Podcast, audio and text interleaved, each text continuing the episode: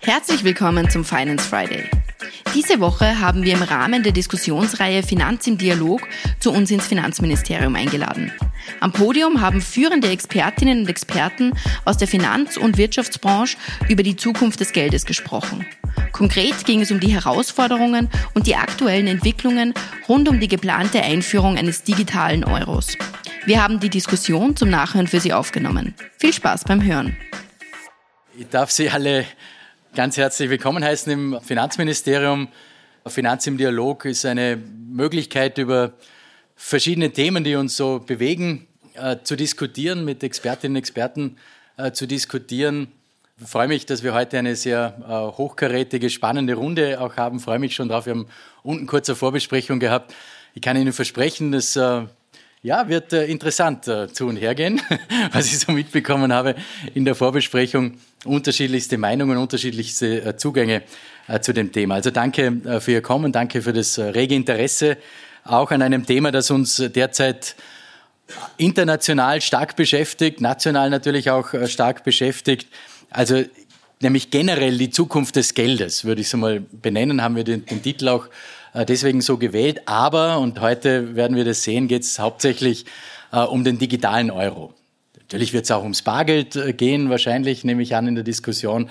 Das Bargeld ist ja in Österreich überhaupt ein Thema, das sehr emotional äh, immer gesehen wird, geführt wird. Äh, wir haben das in den vergangenen Monaten auch erlebt, auch über den Sommer äh, immer wieder erlebt politisch und, und weniger politisch äh, erlebt. Also durchaus Themen, die uns äh, sehr beschäftigen nicht nur in Österreich eben, sondern äh, auch international, die uns äh, bewegen. Ähm, digitaler Euro ist äh, für viele Menschen, und ich merke das auch auf europäischer Ebene beim ECOFIN, beim Europäischen Rat, wo das schon immer wieder diskutiert wird. Jetzt noch nicht so offiziell, digitaler Euro ist noch nicht so auf der Tagesordnung eigentlich, zumindest auf politischer Ebene, auf technischer ist es schon auf der Tagesordnung. Aber rundherum wird es natürlich stark diskutiert und jeder, jede Kollegin und Kollege äh, aus äh, Europa hat eine ähnliche Diskussion in ihrem oder, oder in seinem Heimatland. Also durchaus nachvollziehbar auch äh, für uns, dass das Thema mit Emotionen äh, verbunden ist, äh, wenn es um Bargeld geht, wenn es um, um Digitalisierung in dem Bereich geht, digitaler Euro geht und auch die politischen Debatten, die dazu geführt äh, werden, sind durchaus ähm, ja, interessant, würde ich mal, würde ich mal sagen.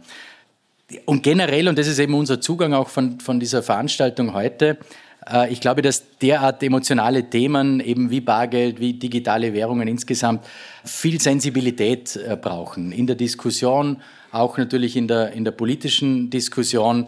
Wir leben in Zeiten, wo, wo es durchaus oft Falschmeldungen, äh, Verschwörungstheorien zu unterschiedlichsten Themenbereichen gibt. Und das müssen wir, glaube ich, vermeiden äh, bei dem Thema, weil da geht es um Sachlichkeit und, ähm, und Seriosität. Und äh, gerade in diesem Fall braucht es aus meiner Sicht Aufklärung auf der einen Seite, also inhaltliche äh, Aufklärung. Es braucht ähm, Transparenz auch. Ich glaube, man muss darstellen, auch öffentlich darstellen, was ist der Mehrwert, äh, wenn wir über, über digitalen Euro beispielsweise äh, diskutieren. Es braucht Sensibilität und es braucht eben sachliche äh, Information äh, in dem Bereich. Und äh, mit der heutigen Veranstaltung wollen wir einen Beitrag dazu leisten, ähm, seriös über, über die Folgen, über die Chancen äh, zu diskutieren, auch über die möglichen Risiken natürlich zu diskutieren, die so eine Einführung eines digitalen Euros mit sich bringen kann. Wir beobachten auf politischer Ebene die Entwicklung natürlich genau. Wie gesagt, auf europäischer Ebene sind wir noch nicht so weit, dass das ein politisches Thema wirklich geworden ist, sondern momentan eher auf der technischen Ebene, würde ich sagen. Die Zentralbank äh, intensiv, beschäftigt sich intensiv äh, damit, vielleicht äh, etwas zu intensiv äh, aus unserer politischen Sichtweise ab und zu, aber okay, äh, kann man ja auch äh, drüber diskutieren. Ähm, grundsätzlich glaube ich, dass viele Fragen eben noch offen sind, die wir heute mal diskutieren. klar ist, dass der digitale Euro, das ist zumindest unser Zugang, nur eine Ergänzung sein kann zum, zum Bargeld, zu den bisherigen Zahlungsalternativen auch eine, eine Ergänzung sein kann und dass ähm, die Einführung des digitalen Euros keine Einschränkung der Verwendung des Bargelds natürlich auch mit sich bringen darf. Das ist, glaube ich, auch klar. Und das ist schon wichtig, so ein Bekenntnis. Ich sage das drum auch klar, weil wir keine Verunsicherung wollen in der Bevölkerung. Und äh, diese Diskussion kann natürlich schon auch einen Beitrag äh, dazu leisten. Also weniger Verunsicherung, das ist mir wichtig. Und darum äh, sind solche klaren Aussagen, glaube ich, äh, auch wichtig, nämlich die Fragestellung, was ist der Mehrwert für die Bürgerinnen und Bürger, für, für das Unternehmen an sich. Das muss klar darstellbar sein, das muss auch verständlich äh, sein. Wir müssen aufpassen, dass wir nicht zu abgehoben diskutieren über, über diese Fragen. Das muss der Mehrwert für jeden und jede Einzelne, glaube ich, auch ähm, nachvollziehbar äh, sein. Es gibt ein paar Risiken, auch im Hinblick auf die Finanzstabilität insgesamt, also die Stabilität des Finanzsystems äh, generell, vielleicht auch ähm, eine Konkurrenzsituation, die wir aufklären sollten zwischen EZB und den Banken. Da freue ich mich auf die Diskussion im, im Anschluss äh, auch. Und äh, was mir auch wichtig ist, dass man den Schutz der persönlichen Daten der Bürgerinnen und Bürger nicht aus den Augen verliert. Ich glaube, das ist in der Diskussion, äh, wenn man es breit äh, haben will, äh, glaube ich, auch nicht, äh, nicht vergessen darf. Und da dürfen auch keine Fragen am Ende des Tages offen bleiben. Also müssen wir die Themen mit der gebotenen Seriosität diskutieren, mit der gebotenen Ernsthaftigkeit auch diskutieren, eben darstellen, was ist der Mehrwert, was, äh, wie wird der, die, der Schutz der Privatsphäre äh, sichergestellt, dass es eine Ergänzung äh, zum Bargeld ist. Ich glaube, das sind die Dinge, die wir im Auge behalten müssen. Ich freue mich jetzt auf ein spannendes Podium, wie wir in der Vorbesprechung schon gesehen haben. Allen nachher eine interessante Diskussion. Vielen Dank.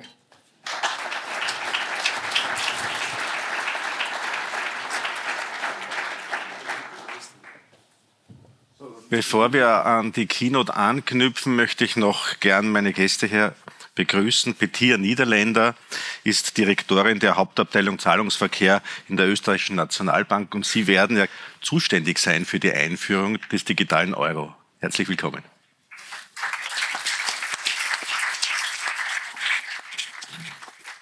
Ich begrüße neben mir recht herzlich Valentin Stalf. Er ist Gründer und CEO der deutschen Digitalbank N26.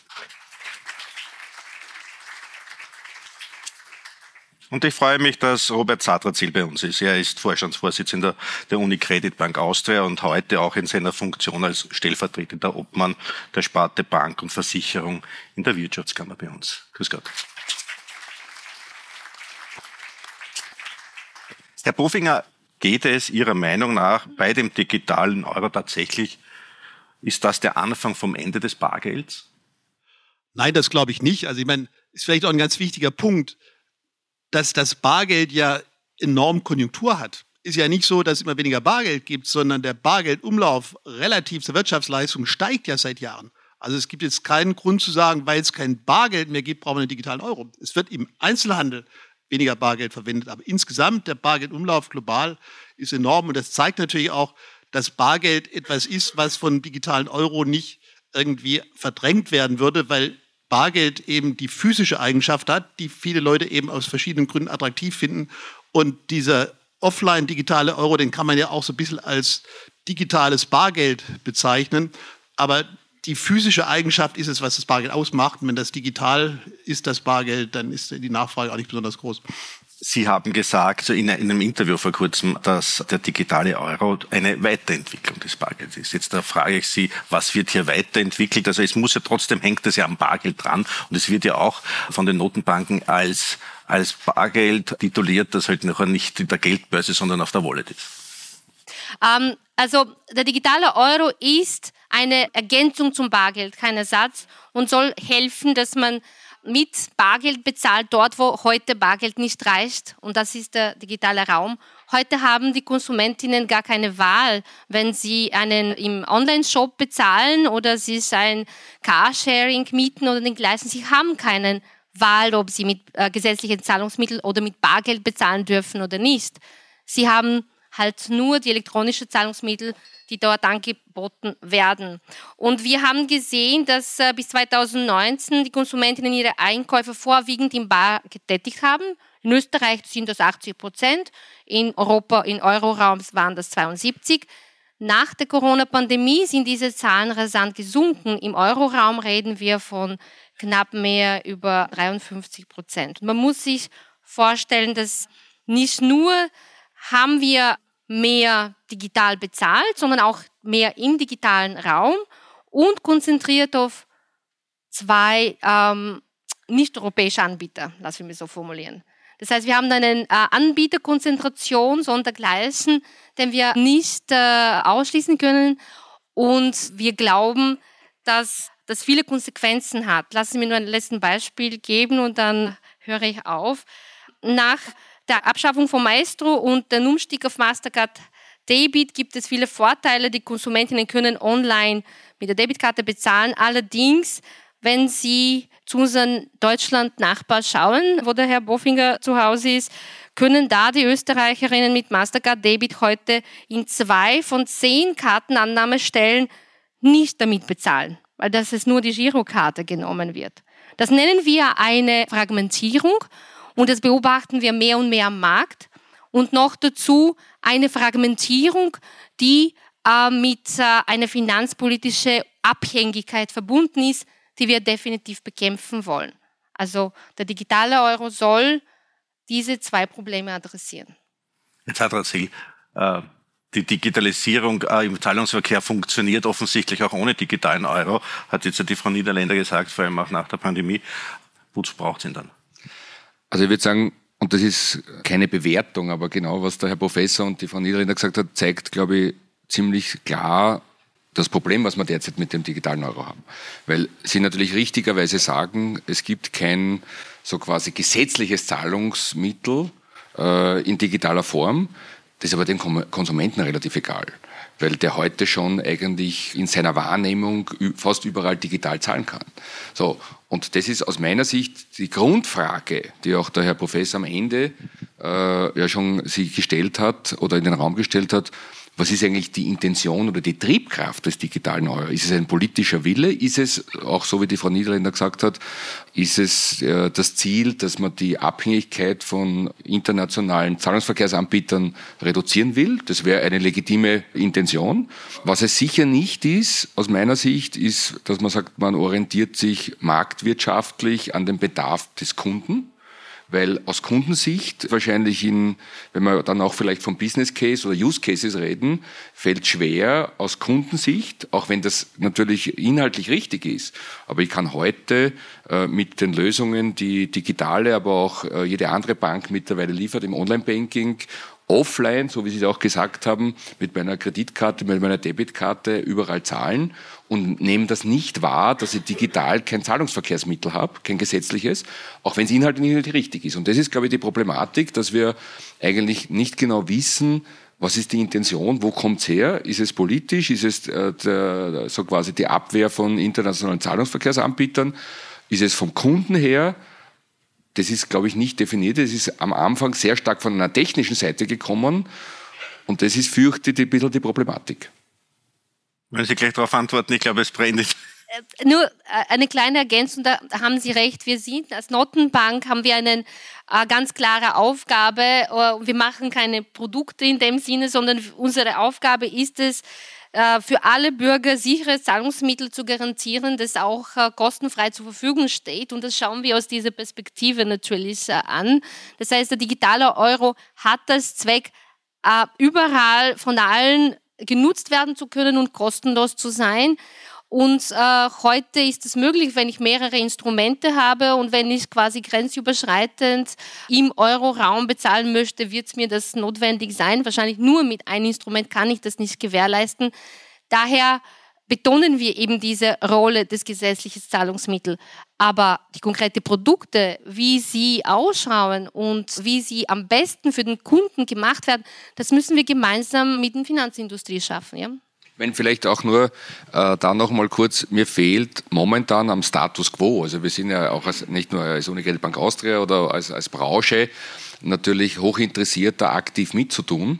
Äh, und auch Lösungen zu finden. Aber mir fehlt momentan einfach die Lücke, wenn ich sage, jetzt aus reiner Kundensicht. Ja, wo ist die Lücke, die der digitale Euro jetzt in, in, in dem, was Sie sagen, verstehe ich schon, was, was gesetzliches Zahlungsverkehrsmittel betrifft. Aber wo habe ich die Lücke mit all den Lösungen, die die Finanzindustrie, äh, alle Banken anbieten an äh, mobilen Zahlungsverkehr, an Mobile Payments, in der Online-Banking-Apps äh, etc., da tue ich mir momentan wirklich schwer, am Stand des Wissens eine Lücke zu finden, wo ich sage, ah, und genau diese Lücke, äh, die heute besteht, äh, die deckt der digitale Euro für meine Kunden ab. So, und das ist so quasi aus Kundensicht meine Problematik. Irgendwann gab es wahrscheinlich auch die Frage, wozu braucht es digitale Banken? Und äh, es gibt sie aber in Form von N26. Vielleicht haben Sie aus der digitalen Welt vielleicht einen anderen Blickwinkel in den, in den digitalen Euro. Vielleicht braucht es den wirklich. Vielleicht ist das auch etwas, was uns mehr Innovationsschub geben kann. Wie sehen Sie das? Ähm, also ich glaube, wir müssen mal unterscheiden, und das haben Sie äh, über die Studie auch ganz gut gesagt. Also ich glaube, es, äh, man muss unterscheiden zwischen einer digitalen Währung und für mich ist der Euro heute komplett digital. Also bei uns, äh, das wissen auch alle, die hier im Banking arbeiten, es gibt ja bei der Zentralbank vielleicht irgendwo noch eine Goldreserve, aber sonst ist ja alles andere digital. Wenn wir darüber sprechen, ob es noch mehr Zahlungsmöglichkeiten geben muss und wie man das umsetzt, also ein Zahlungsverkehr sozusagen zusätzliche Angebote machen kann, dann äh, kann man an der Standardsetzung arbeiten. Man kann sich Systeme anschauen wie in der Schweiz, Sie haben es erwähnt, wo das über einen QR-Code geht und eigentlich eine API im Hintergrund ist. Aber eigentlich geht es da um Standardsetzung. Ich glaube, wir sollten nicht eine neue Währung etablieren, ähm, wo wir dann ein Schattenkontensystem haben. Das haben Sie auch ganz gut dargestellt, wo Sie dann ja wieder, das ist ja die Aufgabe der Bank. Ich habe Kundeneinlagen da, ich gebe Kredite raus und, äh, und kann äh, sozusagen auch äh, mit, mit je nachdem, was die EZB zur Verfügung stellt, Geldmenge erhöhen oder, oder Geld Geldmenge reduzieren.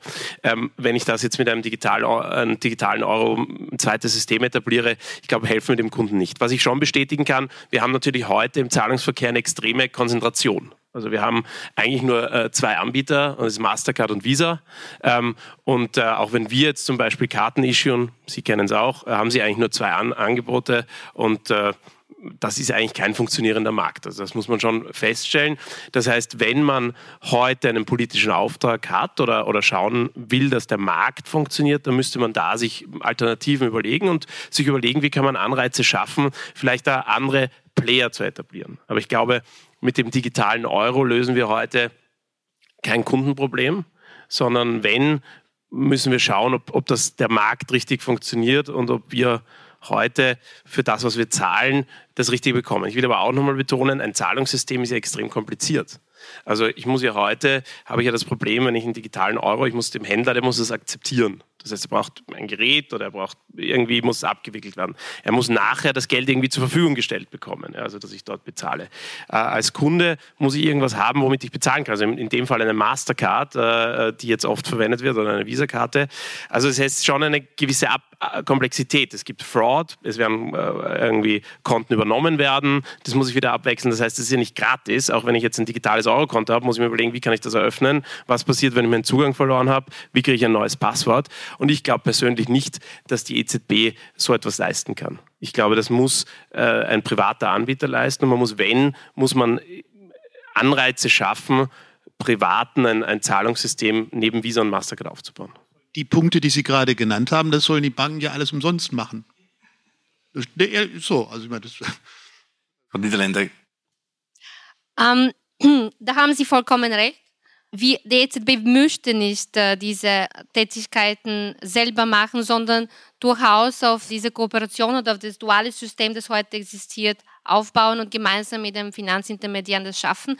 Und zum Größten vielleicht ein ähm, kleiner Punkt auch. Also heute gibt es, äh, glaube ich, fast jeder von uns hat eine kostenlose äh, Debitkarte in der Tasche. Und äh, viele bekommen auch eine kostenlose Kreditkarte in der Tasche mit einem Guthaben von 30 Euro oder so in der Art, die ist ja de facto nicht kostenlos. There is no free lunch. Das ist There is no free lunch, genau. Wir haben im, am Markt sogenannte Vier-Corner-Systeme etabliert, wo natürlich die Kosten getragen werden und heute tragen diese Kosten die Händler. Und diese Kosten sind gar nicht so klein. Äh, die Händler bezahlen abhängig von dem Produkt und äh, vom Land und, und, und viele andere Merkmale von bis zu 2% Disagio oder sogar mehr mit bestimmten Kreditkarten von ihr Umsatz inklusive Umsatzsteuer. Das ist ja keine Kleinigkeit. Ja?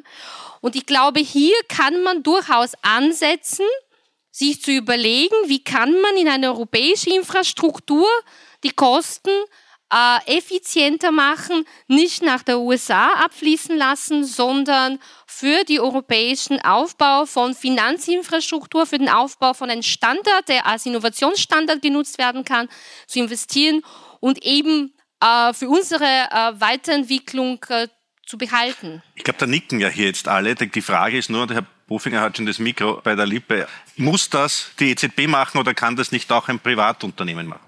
Ein europäisches? Ja, und vor allem braucht man einen digitalen Euro dafür. Ich meine, es gibt eine ganze Reihe von Ländern, Brasilien ist auch so ein Land, wo die Notenbank sich dafür eingesetzt hat, diese Zahlungssysteme zu vereinheitlichen. Also als, als Organisator, als Dirigent des Ganzen zu agieren. Und das geht. Also es gibt eine ganze Reihe von Ländern, wo genau diese QR-Code-Systeme erfolgreich etabliert sind und da steckt meistens die Notenbank dahinter. Es funktioniert auch gut, aber ohne einen digitalen Euro oder digitalen Real oder sonst irgendwas. Also das ist ja der Punkt. Braucht für all das, was Sie sagen, dass man ein europäisches Zahlungssystem schafft, das günstig ist für die Händler, das nicht abhängig ist von Amerikanern, braucht man, für all das braucht man keinen digitalen Euro. Aber die Abhängigkeit von den Amerikanern ist auch ein Thema, oder? Ich, ich glaube vielleicht nochmal dazu, dass wir ein Zahlungssystem, also ich glaube, eine, eine, europäische Zentralbank oder auch eine österreichische Zentralbank soll sich vor allem auf die Standardsetzung konzentrieren. Und äh, wenn, wir, wenn wir über den digitalen Euro sprechen, begrüßen wir das einerseits, weil wir, glaube ich, darüber mal nachdenken. Ich glaube, das ist gut, dass man sich überlegt. Ich glaube, digitaler Euro ist der falsche Name. Ähm, ich glaube, wir müssen über Zahlungssysteme und Standards nachdenken, die in Europa sind. Wir haben äh, im SEPA-Bereich, äh, glaube ich, einen, einen weltweit sehr guten Standard etabliert im Zahlungsverkehr, der viel besser ist als der amerikanische Standard. Wir haben mit SEPA Instant, äh, wo Sie heute in Echtzeit Transaktionen machen können. Also wenn wir auf dem aufsetzen und das weiterentwickeln, hin in ein Zahlungssystem, glaube ich, äh, dann würden wir in die richtige Richtung gehen. Ich glaube, es geht nicht darum, äh, neue Konten zu etablieren ähm, und dann dort irgendwie Geld zu halten. Ich glaube, das ist schon eine Aufgabe der, der Banken. Ähm, ich glaube, es geht wirklich darum, über das Zahlungssystem und die Vereinheitlichen nachzudenken. Und ich würde auch nochmal dazu anregen, ähm, vielleicht die insgesamte Vereinheitlichung Geldwäscheregeln in der Europäischen Union äh, nochmal sich anzuschauen, Konsumentenschutz sich anzuschauen. Das sind ja Themen, die am Tisch liegen. Wir haben heute in 20 europäischen Ländern bieten wir unser Konto an. Das ist eine extreme Komplexität, die wir da äh, noch immer haben. Und ich glaube, da gibt es einfach ganz viele Quick Wins, ähm, die wir heute uns anschauen könnten. Ich möchte nämlich auch ein bisschen wieder zurückgehen von der technischen ja, äh, zur praktischen Seite. Sie haben schon gesagt, der Euro ist ja dann ein gesetzliches Zahlungsmittel einfach. Was heißt das jetzt für den Unternehmer, auch für den Konsumenten? Muss man das akzeptieren, so wie man das Bargeld akzeptieren muss? Oder, also mein Blumenhändler ums Eck zum Beispiel nimmt keine Kreditkarten bis jetzt. Muss der dann den digitalen Euro akzeptieren? Also wie eingangs gesagt, der digitale Euro soll das Bargeld ergänzen und nicht ersetzen. Also unser Designentscheidungen und Bestrebungen sind äh, gar nicht ein, äh, äh, ein Use Case für den Blumenhändler äh, ums Eck, weil der nimmt gerade Bargeld und er hat für sie die Wahl getroffen, das gesetzliche Zahlungsmittel zu nehmen und eben kein elektronisches Zahlungsmittel zu akzeptieren. Das ist seine Wahl und das ist gut so. Wenn wir aber im digitalen Raum kommen, wo der Blumenhändler nicht ist oder wenige davon, da haben weder die Konsumentinnen noch die Händler eine Wahl, weil es gibt eine Reihe an elektronische Zahlungsmittel, die sind privat, sie haben ihre Kosten, für die Händler sind sie nicht klein für die Bürger sind sie wahrscheinlich zumindest im ersten Anschein kostenlos. Aber trotzdem, wenn ich mich entscheiden möchte, meinen Carsharing mit Bargeld zu bezahlen, kann ich das nicht. Ich brauche ähm, mindestens drei Karten, um äh, in Europa überall zahlen zu können, weil ich kann mir nicht sicher sein, dass gerade dieses Zahlungsmittel, das ich in der Tasche habe, überall angenommen wird. Das heißt, wir sehen da den Bedarf, Jetzt äh, beim Bargeld, es ist gut so. Wir finden sogar, dass Bargeldannahme soll eben, die gesetzliche Zahlungsmittelregel soll äh, dem äh, Vorschlag der Kommission für den digitalen Euro angeglichen werden. Es soll klar sein, mit weniger Ausnahmen, weil das schafft äh, eben Sicherheit für die Bürger, dass sie überall zahlen können mit das, was sie gerade in der Tasche haben. Aber wenn ich das jetzt richtig verstanden habe, dann heißt es, der Blumenhändler ist fein raus, unter Anführungszeichen. Ja. Aber jene, die jetzt schon Kreditkarten akzeptieren, die müssen dann auch den digitalen Euro. Jene, die heute elektronische Zahlungsmittel akzeptieren, muss ich mal betonen. Ja, schauen Sie sich an, wie viele elektronische Zahlungsmittel wir haben und online schon überhaupt. Die Tatsache ist, dass Sie nicht eine, äh, äh eine Kreditkarte oder eine Karte haben, wie wohl sehr konzentriert und es gibt sehr, sehr viele Zusatzlösungen wie PayPal, die im Hintergrund doch Karten haben, aber im Vordergrund nicht und, und, und. Wir wollen nicht zu technisch werden. Tatsache ist, wenn heute jemand mit ein einziges Mittel überall online bezahlen möchte, kann er das nicht. Also ich weiß ja nicht, was Sie für eine Kreditkarte haben. Ich will jetzt auch keine Werbung machen für die Kreditkarte, die ich habe, aber mit der bezahle ich in ganz Europa. Also ich will jetzt den Namen nicht nennen. Also deswegen, ich weiß nicht, so viele gibt es eh nicht, aber also jedenfalls mit der, die ich habe, komme ich in ganz Europa problemlos durch. Und jetzt umgekehrt die Frage mit dem Blumenhändler kann man ja so beantworten.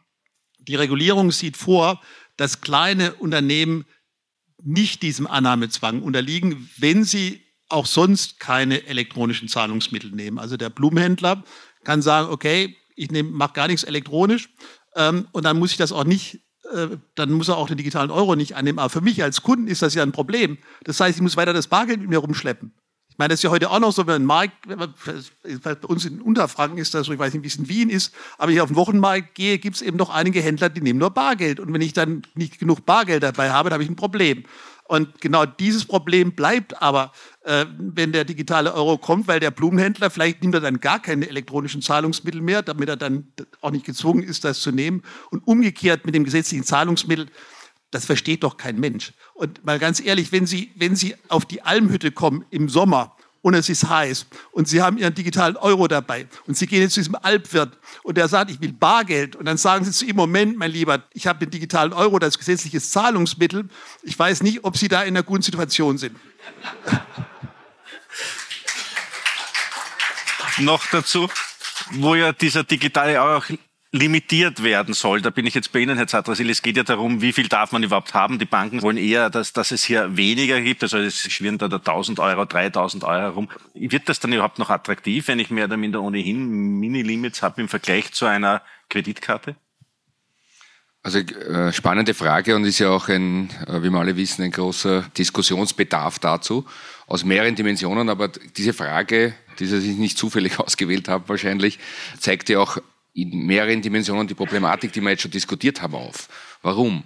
Erstens einmal geht es um das Thema Finanzmarktstabilität. Wenn wir uns jetzt vorstellen, dass in Europa, und Sie haben das Limit von, Haltelimit von 3000 Euro angesprochen, wenn man das hernimmt, jeder äh, Kunde, jede Kundin nimmt einmal 3000 Euro und bucht von seinen Anlagen, jetzt muss man vom Durchschnitt, jetzt nicht von dem Saal reden, da redet man vom Durchschnitt.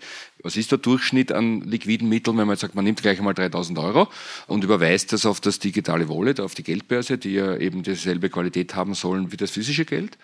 dann hat das natürlich eine enorme Auswirkung im, im gesamten Markt. Und es sind dann auch keine Einlagen mehr, es wird auch nicht verzinst, wie wir gesagt haben. Es unterliegt auch nicht mehr der Einlagensicherung, aber weil wir das Sicherheitsthema angesprochen haben, das ist die eine Dimension. Die Attraktivität, muss man sagen, und darum bin ich der Meinung, dass es viel weniger bedarf an Limit, weil wenn jetzt selbst in dieser Runde, da muss ich gar nicht runter auf die Straße gehen und die ersten 20 Leute hernehmen und sagen, wie viel Bargeld haben sie? Und dann mache ich einen Durchschnitt und sage, selbst wenn in der Runde, wo wahrscheinlich, würde ich mal sagen, der Durchschnitt höher ist, es hat niemand im Schnitt 3000 Euro mit. So, und deswegen, wenn es das Bargeld nicht ergän nur ergänzen, ersetzen soll, dann reichen die im Raum gestellten 500 sind in Wirklichkeit zu viel, weil auch da, wenn ich jetzt eine Runde drehe, haben wir im Schnitt nicht 500 Euro mit. Also ich bin gleich mit null dabei, aber vielleicht sind andere auch. Also ich glaube, nie und nimmer haben wir 500 im Schnitt. Ja. Das heißt, worüber reden wir überhaupt? Das heißt, 500 sind mehr als ausreichend und noch dazu, und jetzt kommen wir wieder zur Komplexität dazu, ist es ja so, dass es diesen sogenannten, das klingt leider sehr technisch, Waterfall, diese Logik gibt. Das heißt, man verknüpft es mit einem normalen Girokonto und kann bei Über- oder Unterschreitung das automatisch nach oder über, also entfüllen oder befüllen, was natürlich heißt, dass hier äh, jede Menge Transaktionen ausgelöst werden. Das heißt, an der Attraktivität würden auch 500 Euro mit dieser Logik überhaupt nicht äh, reduzieren. Aber niemand verbietet, jemanden 3000 Euro einzustecken. Aber beim digitalen Euro sollte es dann doch ein Limit geben, dann braucht man es eh nicht, wenn Sie sagen, es wird ohnehin nicht genutzt werden, wenn es ja nur die Erweiterung ist. Na, ich habe nicht gesagt, es wird nicht genutzt werden. Ich, ja? ich, ich sag's nur. Ich, Vielleicht nur eine kurze Anmerkung. Das Gefühl, die gefühlte Gratis Debit und Credit Card ist meistens äh, Teil eines Kontopakets, was in der Regel nicht gratis ist. Ja. Ja, aber nochmal aber noch mal klar zu machen, das Limit ist halt erforderlich, dass nicht Riesenbeträge hinkommen. Denn ab 100.000 Euro wäre das ein gutes Ding. Das fänden die Leute spannend. Weil man dann sagt, gut, ich habe keine Zinsen, aber es ist 100% sicher. Und da ist die Sicherheit ja auch ein Argument. Und deswegen ist natürlich das Limit schon auch wichtig, dass, dass man nicht diese Art von Nachfragern bekommt, die jetzt natürlich auch für die Banken ein Riesenproblem wären könnten, weil doch sehr viel dies in der Mediation stattfindet. Aber wie Sie gesagt haben, äh, die Offline-Fälle gibt es ja nicht so oft, außer irgendwie auf der Hütte, wie Sie gesagt haben. Das heißt, in der Regel äh, würden aus meiner Sicht 500 Euro vollkommen reichen, weil durch diese Logik in, in Verknüpfung mit einem Konto es automatisch immer wieder befüllt wird, so wie es auch äh, online bei anderen Dingen passiert. Also streng genommen könnten Sie das digitale Eurokonto mit Null führen. Nämlich, wenn Sie dann bezahlen, wird quasi automatisch von Ihrem normalen Bankkonto das auf das digitale Eurokonto gebucht und umgekehrt, alles, was dann oben drüber geht, über 3000, wird quasi auch weggezogen. Aber Sie können immer, Sie können, doch, Sie ja, haben Sie recht. Sie, Sie so weit sind wir jetzt nicht gegangen im Vorschlag, ja, aber Theoretisch, da, da, sind wir dann, da sind wir dann wieder beim Zahlungssystem, weil dann äh, brauchen Sie kein Konto mehr, kein extra Konto, sondern Sie machen einfach ein Zahlungssystem zwischen, zwischen den Konten. Ich glaube, man müsste, glaube ich, und das ist ein bisschen vielleicht die Kritik an der Diskussion, auch auf europäischer Ebene, man müsste zuerst mal ein bisschen definieren, was ist eigentlich das Ziel. Ich glaube, es gibt ein Ziel, die europäische Souveränität zu stärken. Ich glaube, es gibt ein Ziel, ähm, den Marktplatz äh, nochmal zu schauen, dass der Markt wirklich funktioniert. Und wenn wir nur zwei Anbieter haben, funktioniert der Markt eben nicht ganz wahrscheinlich. Ich glaube, es gibt jetzt nicht unbedingt ein Ziel, das ich von vielen Kunden höre, sie hätten gern eine andere Debitkarte. Ich glaube auch, dass die Diskussion Bargeld gegen elektronische Zahlungsmittel, das ist keine, die wir führen müssen. Wir sehen die Trends. Es wird weniger Bargeld geben in Zukunft. Es wird immer noch ein Bargeld geben. Auch in 10 Jahren, in 15 Jahren wird es die 5-Euro-Schein für das Bier auf der Hütte wahrscheinlich noch geben. Wenn es noch um 5 Euro zu haben ist. Das stimmt. Ich glaube, das Thema, und das haben wir von Anfang an, ist wirklich, wo ist der Mehrwert, Vielleicht Leuten sagen. Noch eine Sache dazu. Ich glaube, wenn wir jetzt hier über die digitalen Euro sprechen, es geht ja immer auf die Use Cases zurück. Und das, da geht es immer darum, wie öffne ich eigentlich so ein Konto? Wie zahle ich da überhaupt mal Geld ein? Was passiert, wenn ich meine Zugangsdaten ver verliere? Was passiert, wenn ein anderer auf mein digitales Eurokonto Zugriff hat? Das kennen wir alles, das kennen wir alles aus dem Banksystem. Das heißt, diese ganzen Probleme habe ich ja dann trotzdem und die muss ich in der Usability gut lösen, sonst wird sie niemand verwenden. Ja, aber die und Banken müssen das Darüber müssen wir viel mehr, genau, genau. Aber da müssen wir darüber nachdenken. Und das sind ja die ganzen Probleme, die bei einem digitalen Euro dann trotzdem kommen. Und die Frage ist, wie entwickelt man das? Und das gibt es ja heute. Es gibt ja digitale Banken, es gibt Banken, die die Konten anbieten. Und da sind die Probleme gelöst. Und ich, ich glaube, man müsste eher darüber nachdenken, wie schafft man ein neues Zahlungssystem, also einen, einen Payment Rail, ähm, weniger als einen digitalen Euro. Die Frage ist tatsächlich, sie hat, also die EZB oder äh, hat eben das Thema, einerseits weiß niemand genau wozu gut noch, ja. Zweitens sollen eigentlich die Banken das Ganze am Laufen halten, sind aber selber total skeptisch. Also wie soll das funktionieren? Lassen Sie mich vielleicht ein Missverständnis ausräumen. Also der digitale Euro wird tatsächlich ein System, so ähm, äh, äh wie angesprochen, das von der Europäische Zentralbank oder vom Eurosystem, wie wir so schön heißen, also alle 20 äh, Zentralbanken des Euroraums, aufgebaut wird und von dem betrieben wird. Genauso wie Überweisungen heute, weil SEPA, ja, die Auslöse ist bei den Banken, aber die gesamte Abwicklung und das gesamte System sozusagen ist ja vom Europäischen Zentralbank zur Verfügung gestellt und äh, entsteht nicht in dem luftleeren Raum, diese Buchungen alle. Natürlich haben die Banken und die anderen Finanzintermediären Investitionen, um eben diese Kundenschnittstelle äh, aufzubauen und das, äh, was Sie gemeint haben mit äh, Fraud-Management, mit dem ähm, Kundenbegegnung, ähm, dass die Prozesse bequem sind, dass es diese Usability gibt und, und, und. Das stimmt. Und deswegen wollen wir ganz genau diese Kosten beurteilen und ein Kompensationsmodell den Banken zur Verfügung stellen, wo sie durchaus ihre Kosten auch erwirtschaften können. Für uns ist das ja bewusst oder EZB ist das bewusst. Wofür das aber für die Bürger und für die Händler steht, weil die haben andere Interessen als jetzt äh, der Finanzintermediär, sagen wir mal so. Für die Bürger steht der digitale Euro im digitalen Raum, dass man überall damit zahlen kann, unkompliziert mit ein einziges Mittel, in jedem Shop, egal wo man sich das vorstellt und kostenlos. Und das ist, glaube ich, für einen durchschnittlichen Europäer durchaus jetzt eine äh, nicht, äh, ja, nie, nicht undenkbare Vorteil. Bei den Händlern bezweckt äh, der digitale Euro einen günstigere Zahlungsmittel zu schaffen, das überall auch anzuwenden ist, das stimmt, aber die Sicherheit hat, dass jeder damit bezahlen kann. Ich brauche mir nicht als Händler denken, ui, wenn meine Gäste von Deutschland kommen oder von Italien kommen, würden sie das Ding überhaupt haben und Twint ist schweizerisch, ja, kann ich mit Twint in Österreich zahlen, aber wahrscheinlich nicht und, und, und. Diese Dinge brauche ich mir nicht überlegen als Händler. Ich kann darauf mich verlassen, dass jeder diese Zahlungsmittel in der Tasche hat, wenn es nutzen möchte. Ja, verpflichtend ist es für die Bürger auf jeden Fall nicht für die Händler schon, aber das geht einher damit, dass es eben ein gesetzliches Zahlungsmittel ist. Ja. Ich hoffe, das stellt dar, welche Überlegungen im äh, Hintergrund gibt und äh, auf dieser Basis werden auch äh, die weitere Designentscheidungen oder die weitere äh, Analysen gemacht und mit Händlerorganisationen, Konsumentenvertreter, Bankenvertreter und den gleichen auch das Dialog geführt ich sehe da schon einige Leute, die zucken schon so mit den Händen. Also ich möchte jetzt einfach die Runde ein bisschen öffnen. Einfach die Hand heben, da kommt dann ein junger Herr, der dann einfach, wir fangen da vorne an, in der dritten Reihe. Äh, bitte um Ihre Frage. Vielen Dank. Also bei aller Sympathie für die Kollegin aus der ÖNB, Sie müssen eine Position vertreten, die gar nicht leicht ist, ist die Frage der digitalen Währung aus meiner langjährigen Praxis. Ich bin jetzt pensioniert als Bankvorstand, aber eine fehlgeleitete Thematik. In Wirklichkeit reden wir über Zahlungssysteme und da sind wir dabei, mit dieser Debatte einen wesentlichen Vorteil, den das europäische Bankensystem immer hatte, aufzugeben, wenn wir gegen die Amerikaner gehen wollen. Wir hatten immer ein exzellentes Girosystem das anglosächsische Banksystem hatte das nicht. Die hatten ein Schecksystem und haben sich mit Papierclearing herumgeschlagen. Darum sind die Kreditkartenfirmen groß geworden und haben ein exzellentes Abrechnungssystem entwickelt.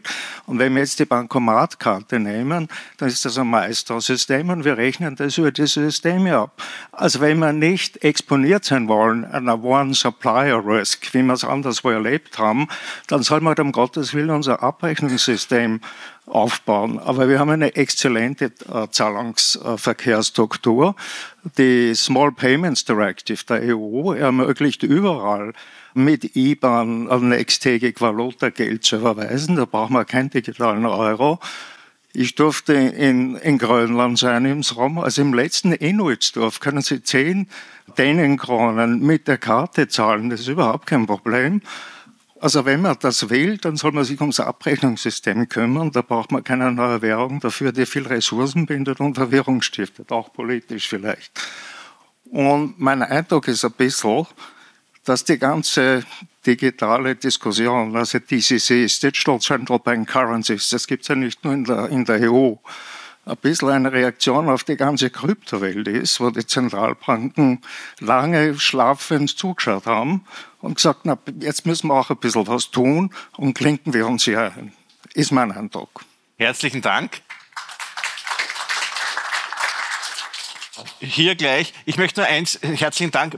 Diskussion gibt's nachher noch genug. Vielleicht, wenn eine Frage dabei wäre in den Ausführungen, wäre das ganz, ganz vorteilhaft als professioneller Skeptiker schaue ich ein bisschen in die Zukunft und da sehe ich das Ziel, den gläsernen Menschen. In meinem Beruf als Arzt haben wir das gern, im Finanzbereich haben wir es nicht gern und wenn wir dann den digitalen Euro haben, wird es eines Tages heißen, also wir brauchen kein Bargeld mehr und damit haben wir das Schwarzgeld in der Tasche, also vernichtet. Und ich glaube, das ist das langfristige Ziel möchte dafür darauf antworten. Ich, über diese Frage wird kommen, äh, glaube ich. Sie haben schon, äh, Herr Buffinger, angesprochen, dass das das große Risiko ist bei dieser Debatte. Ja. Ähm, Ich möchte schon antworten. Also es ist ganz klar, im Gegenteil, der digitale Euro möchte einen neuen Standard für Privatheit setzen, und zwar eben bei digitalen Zahlungen, wo dieser Standard heute nicht besonders stark ist, sagen wir mal so. Heute haben wir als Konsumentinnen nicht der Wahl, wer unsere Daten sehen darf. Also wenn man jetzt äh, mit einer Überweisung bezahlt, aber auch wenn man in einer Karte bezahlt, bekommt der Empfänger durchaus sehr, sehr viele Daten. Auch wenn Sie mit einer Karte bezahlen, die zwar reduzierte Ausmaß an Daten transportiert oder diese sind dann verschlüsselt und whatever, der bekommt es der Händler die Daten, der Händlerbank, der Acquirer, der Netzwerkprovider und wahrscheinlich noch ein paar dazu. Und diese alle Teilnehmer wissen auch nicht nur, wer bezahlt im Sinne von welches, welche Karte bezahlt, sondern sogar die Geolocation und wie oft ich in diesem Shop jetzt aufgekreuzt bin. Also das ist ein Zustand, der heute so am Markt ist und wir wollen durch den digitalen Euro die Anzahl der Daten, die an den Empfänger übertragen werden, möglichst reduzieren bis hin zu da, wo nicht notwendig, gar nicht transferieren. Und das ist für uns sehr, sehr wichtig. Die Europäische Zentralbank wird keine äh, Kundendaten, schon gar nicht äh, Wallet-Nummer und sonst was sehen. Das heißt, Sie, Ihre Botschaft ist keine Sorge, der Konsument ist ohnehin schon gläsern. Ich hoffe, Sie zahlen Bargeld. Das ist der gesetzliche Zahlungsmittel, bitte. Bares ist Wahres in also Österreich. Vielleicht zwei Sachen, weil wir ich glaube, man muss schon sagen, einerseits glaube ich, müssen wir schon ein Bekenntnis dazu haben, dass wir insgesamt auch politisch Schwarzgeld und Steuerhinterziehung reduzieren müssen. Und ich glaube, der einfachste Weg dahingehend ist, schon mehr zu digitalisieren. Also das ist natürlich schon so, jeder Euro, der heute digital ausgegeben wird, ist hundertmal sicherer als einer, der mit Bargeld ausgegeben wird. Der ganze Drogenhandel, wenn Sie sich den anschauen, das findet natürlich alles mit Bargeld statt, weil hier das Bargeld immer so viel gelobt wird. Der Großteil der Schwarzwirtschaft findet sozusagen im Bargeld statt. Auch die Hypothese, die in den Raum gestellt wird, dass eigentlich das Bargeld viel günstiger ist. Also ich will mir den CO2-Footprint eines Euroscheins nicht anschauen. Der ist nämlich viel, viel höher als der eines digitalen Euros. Das heißt, insgesamt gibt es so ein paar Mythen, die es gibt, ja, ähm, und ich glaube, wir müssen als Gesellschaft schon ein Bekenntnis dazu haben, dass wir weniger Schwarzgeld haben wollen, dass wir Steuerflüsse nachvollziehen wollen, dass wir Drogenhandel, Geldwäsche ähm, unterbinden wollen. Und das können wir durch Digitalisierung viel, viel besser machen, als wenn wir es über Bargeld machen. Trotzdem, vor allem im europäischen Kontext und wenn wir uns äh, unser Unternehmen sitzt in Berlin anschauen, haben wir natürlich mit äh, auch den Vorkommnissen in der Vergangenheit schon eine gewisse Angst des Überwachungsstaates. Und diese Balance, vor allem in Deutschland, die gilt es zu gehen wie gläsern wollen wir sein, auch gegenüber China. Aber heute in Europa haben wir nicht das Problem, dass wir die Datentransparenz haben. Also wir haben in Europa vorbildliche Gesetze, das stimmt. Also die Datenschutzverordnung, die wir geschafft haben, wurde schon importiert in mehrere Länder als Blueprint für ihre eigene Datenschutzverordnungen. Ich kann zu 100 Prozent das Thema Geldwäscheprävention, Bekämpfung von Kriminalität und ähm, den Gleichen unterschreiben. Das ist uns natürlich sehr, sehr wichtig und das ist ja auch nicht das Ziel, wenn wir über Privatheit sprechen.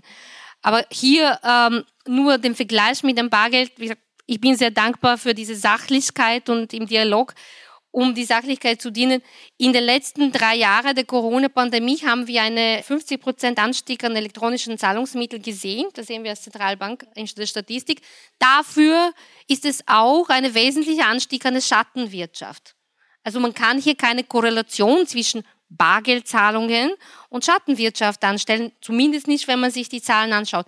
Bedeutet nicht, dass man Geldwäscheprävention und Kriminalität nicht bekämpfen soll. Da stimme ich Ihnen zu. Ne? Aber ich meine, es geht nicht um die Bargeldzahlungen, an denen man das sieht, sondern die Bargeldbestände. Und wie ich das schon sagte, die Bargeldbestände wachsen seit Jahren deutlich stärker als das nominelle Bruttoinlandsprodukt. Das gilt für den Euro, das gilt für den US-Dollar, das gilt für den Yen. Das einzige Land, wo das Bargeld relativ zur Wirtschaftsleistung schrumpft, ist Schweden.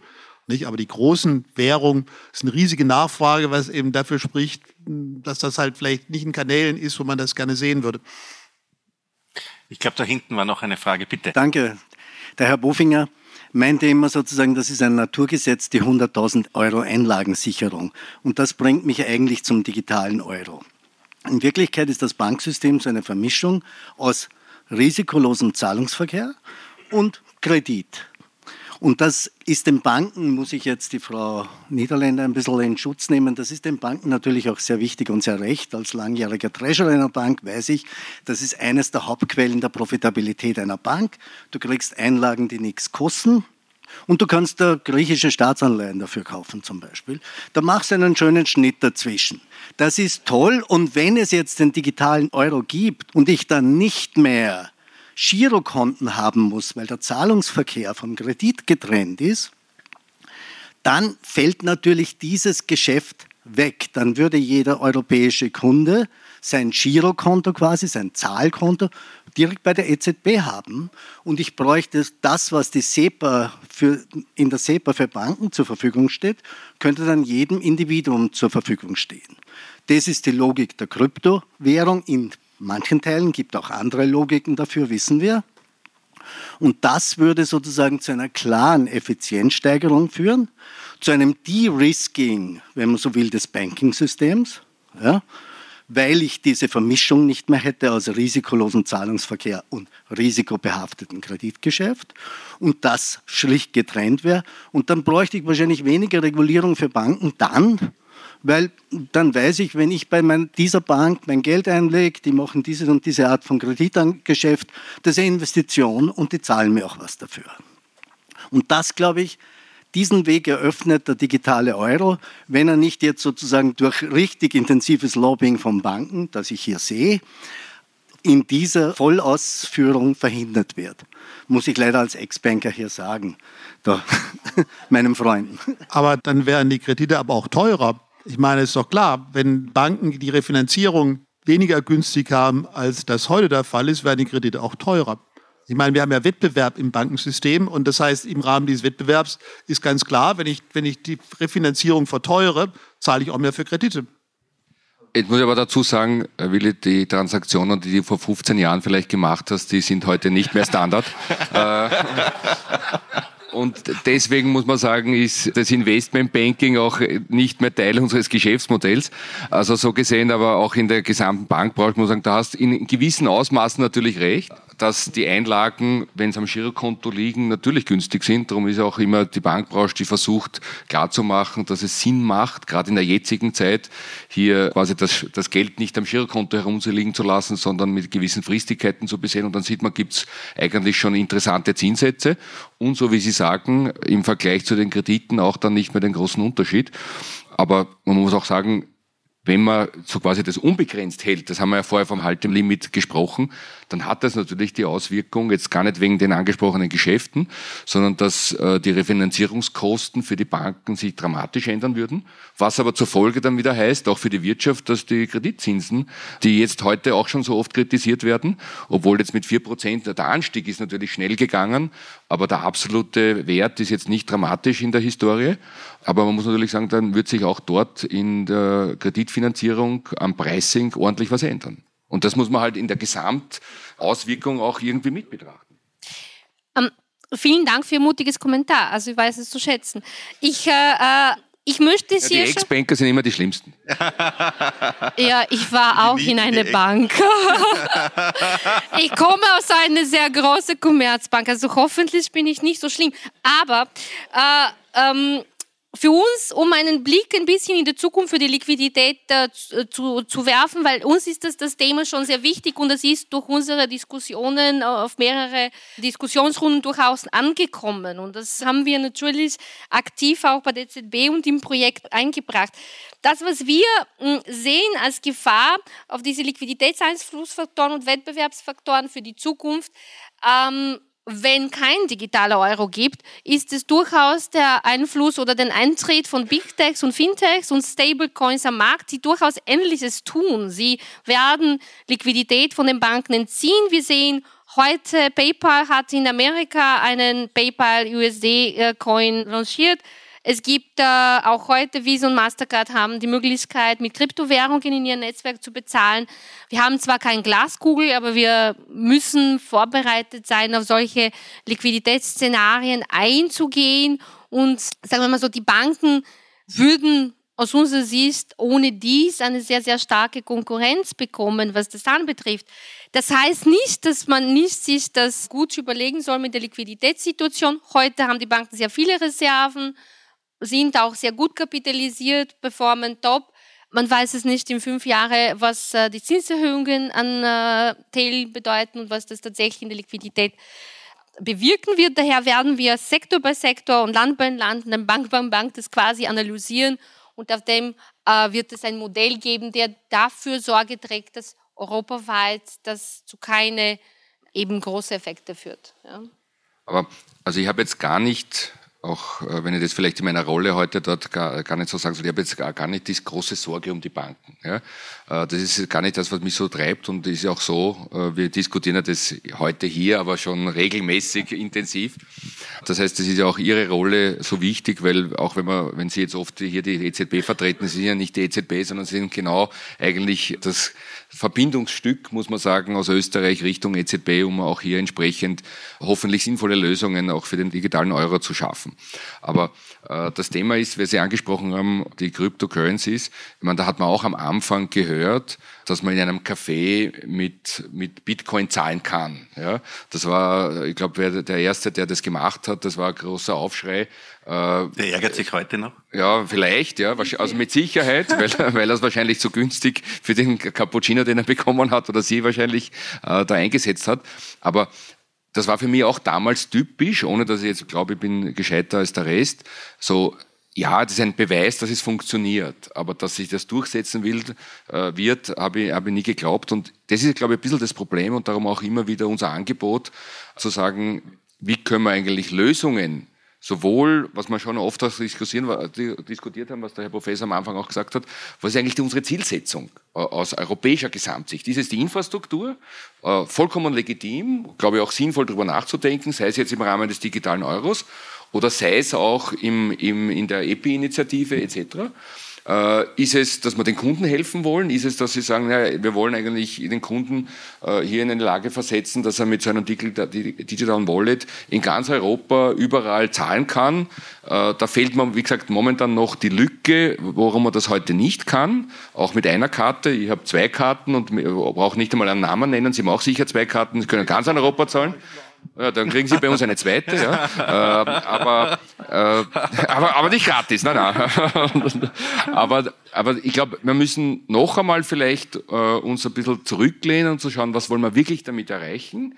Und dann werden wir sicher Lösungen finden, wo wir vielleicht auch einen Use Case für den Kunden finden, wo wir verhindern, dass eigentlich, so wie es heute gesagt wurde, man den Eindruck hat, um, und ich glaube, Sie haben es auch gesagt, um ganz viele Kosten wollen wir das Bargeld abschaffen. Das ist nach meinem Wissen, möchte ich das auch einmal sagen, äh, in keiner Weise irgendwo die Intention. Zumindest habe ich es nicht irgendwo hinter verschlossenen Türen unter eineinhalb Augen habe ich es nirgendwo gehört. Äh, aber man könnte einen Eindruck kriegen. Das heißt, ich glaube, man muss es einfach noch einmal vielleicht ein bisschen anders aufsetzen, die Ziele definieren.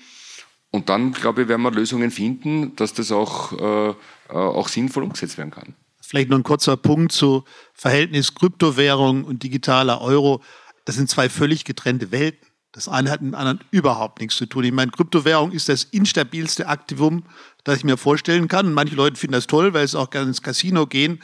Und die Bankeinlage ist eigentlich das stabilste Aktivum, das ich mir vorstellen kann. Also von daher, das hat überhaupt nichts miteinander zu tun. Stablecoins kann man sich überlegen, aber ich meine, das ist auch ein wilder Westen, unreguliert und wer da sein Geld investieren will, viel Spaß.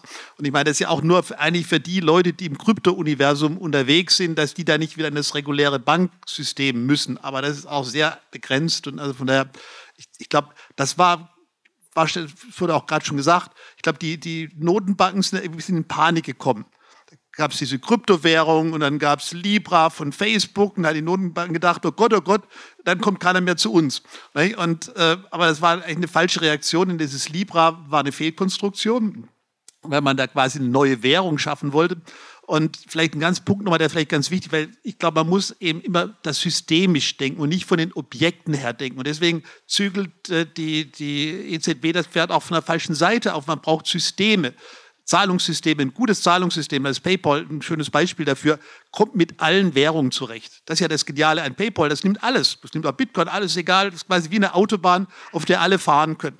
Und, und man muss auch kein Guthaben bei PayPal halten. Das ist der Trick. Die Idee bei Libra war, war der Denkfehler, dass man erst ein Guthaben da aufbauen musste, das auch noch auf, auf den Währungskorb lautet, um zahlen zu können. Aber das ist der falsche Ansatz. Der richtige Ansatz ist PayPal, die sagen, wir nehmen, was kommt.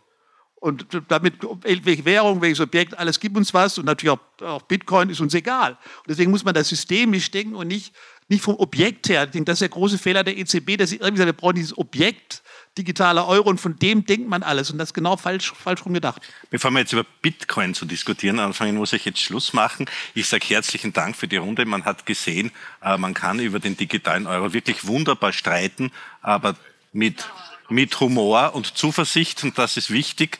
Äh, ich bedanke mich bei Ihnen für Ihre Aufmerksamkeit und ich wurde noch angewiesen zu sagen, es gibt jetzt noch eine kleine Stärkung und da kann man dann weiter diskutieren. Danke.